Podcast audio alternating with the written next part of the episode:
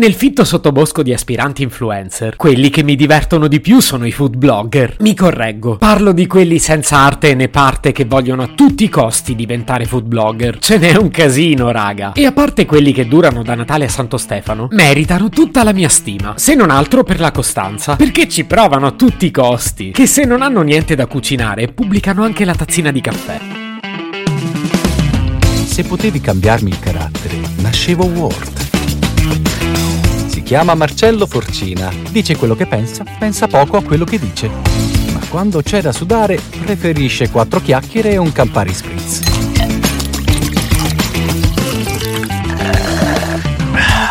Io non sono un esperto di food blogger, però ecco, per lavoro mi occupo di strategie digitali, quindi forse, dico forse, di fenomeni in rete qualcosa capisco. E quindi niente, dico che quando vuoi fare qualcosa anche tu su internet, un'occhiata a quello che fanno gli altri dovresti darla, per prendere spunto da ciò che funziona o magari proporre qualcosa di diverso che mancava. E ecco, questi food blogger di cui parlavo prima, questo passaggio lo saltano quasi sempre. Che detto per inciso, non è che la strategia deve essere ovunque. E cioè, se vuoi divertirti e basta, fa pure. Mica siamo tutti esperti del web. Sì, però poi non darti aria da diva. Non sei né Chiara Maci né Sonia Peronaci. Ma che per fare successo tra i food blogger bisogna avere il cognome che finisce per Aci?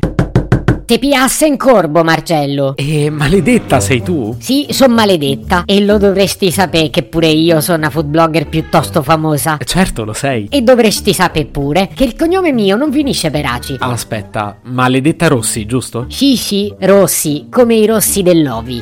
allora, quella regola non vale. Ma concorderai con me che non tutti hanno la stoffa per diventare food blogger. La stoffa non lo so, ma quella non si usa quando vuoi cucire i vestiti. Stiamo a parlare dei food blogger, non dei sarte. Ma che non sono tutti bravi come me, ci puoi scommettere. Quello che infatti volevo fare oggi, e visto che ormai ti sei autoinvitata farò insieme a te, è un elenco degli errori più banali fatti dagli aspiranti food blogger. Che dici, ti va? Sì, che io a quelli li impiccherei tutti. Ehm, questa magari la tagliamo.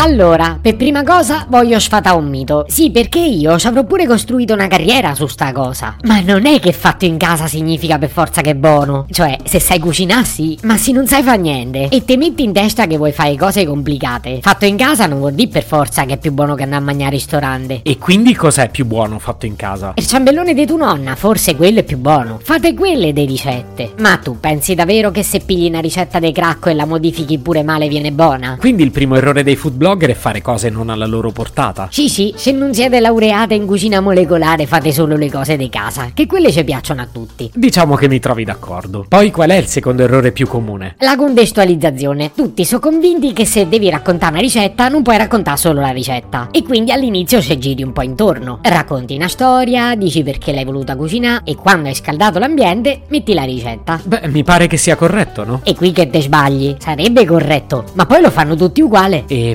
maledetta, spiegati meglio. Fietto bello, faccia caso. Ste ricette iniziano tutte allo stesso modo. Oggi pioveva, non c'avevo niente da fa e mi sono messa a fa sta cosa. Oppure, c'avevo la dispensa piena di sta roba e così ci ho fatto una ricetta. Ma non c'è casca nessuno. L'hai fatta apposta, figlio mio. Mo mi devi spiegare come ci sono arrivati il cavolo d'Abissinia e il fagiolo rampicante stregonta dentro la dispensa tua. Col teletrasporto? L'avrai comprati apposta, no? Sì, non c'hai niente da dire. Metti la ricetta e basta. E come darti torto? E la vuoi sapere un'altra cosa che mi va proprio de traverso? Certo, dimmi. La scenografia, Marcè. Io lo capisco se vuoi infiocchettare un pochetto la scena. Ma queste per comprare ogni volta oggetti di scena diversi se debitano pure le mutande. 400 euro di scenografia per una torta che ne costa due. Ma chi sei, Paris Hilton? Se potevi cambiarmi il carattere, nascevo Ward.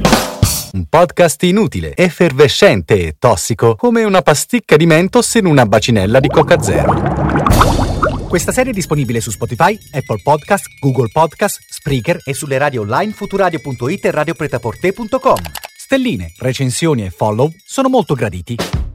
Per due chiacchiere con Marcello e aggiornamenti sui prossimi inutili episodi, segui il canale Instagram chiocciola Nascevo World oppure cerca su Telegram l'account chiocciola Marcellogram.